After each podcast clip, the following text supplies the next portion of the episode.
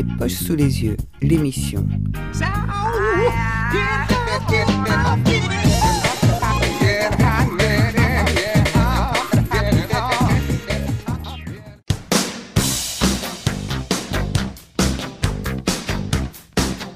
Recalé le cinquième volume des enquêtes du profileur Sébastien Bergman, écrit par deux auteurs, Michael Riort et Hans Rosenfeld depuis 2011 et publié chez Babel Noir.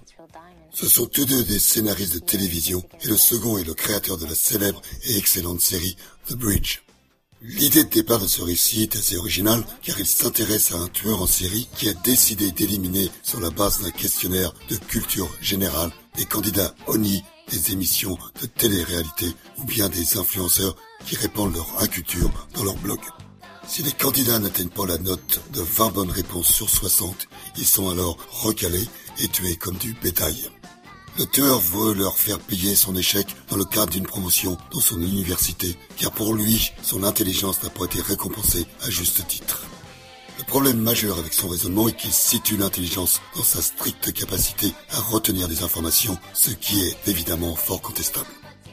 Alors, s'il est tentant de le suivre dans sa volonté de nettoyer le paysage audiovisuel de ces nouvelles icônes au cul d'une huître et de redonner la parole aux personnes capables de raisonner, les auteurs ont un peu de mal à donner de la profondeur à ce tueur en série, somme toute banale, et aux raisons qui le poussent à effectuer sa mission. Ils se perdent un peu pendant presque la première moitié de ce livre à décrire l'équipe d'enquêteurs dont l'un, le profileur coureur de jupons insatiable, s'avère être le père biologique de sa collègue. Un second, lui, tue des chats le jour de son mariage, révélant ainsi des tendances au sadomasochisme assez prononcées, tendance qui va s'assouvir avec sa maîtresse dès les premières semaines suivant son mariage. Sans parler non plus du chef d'équipe fraîchement divorcé, dont une des autres enquêtrices est secrètement amoureuse, et qui retrouve une amie d'enfance au cours de l'enquête et avec qui il aimerait construire une nouvelle vie. Cela ressemble un peu alors à du remplissage de pages, surtout que pendant ce temps-là, l'autre continue gentiment à tuer ses cibles.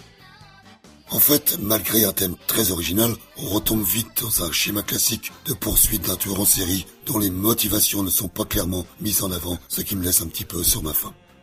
Donc, en conclusion, il est tentant de dire que Recalé, un roman publié chez Babel Noir, est reçu de justesse avec la mention assez bien.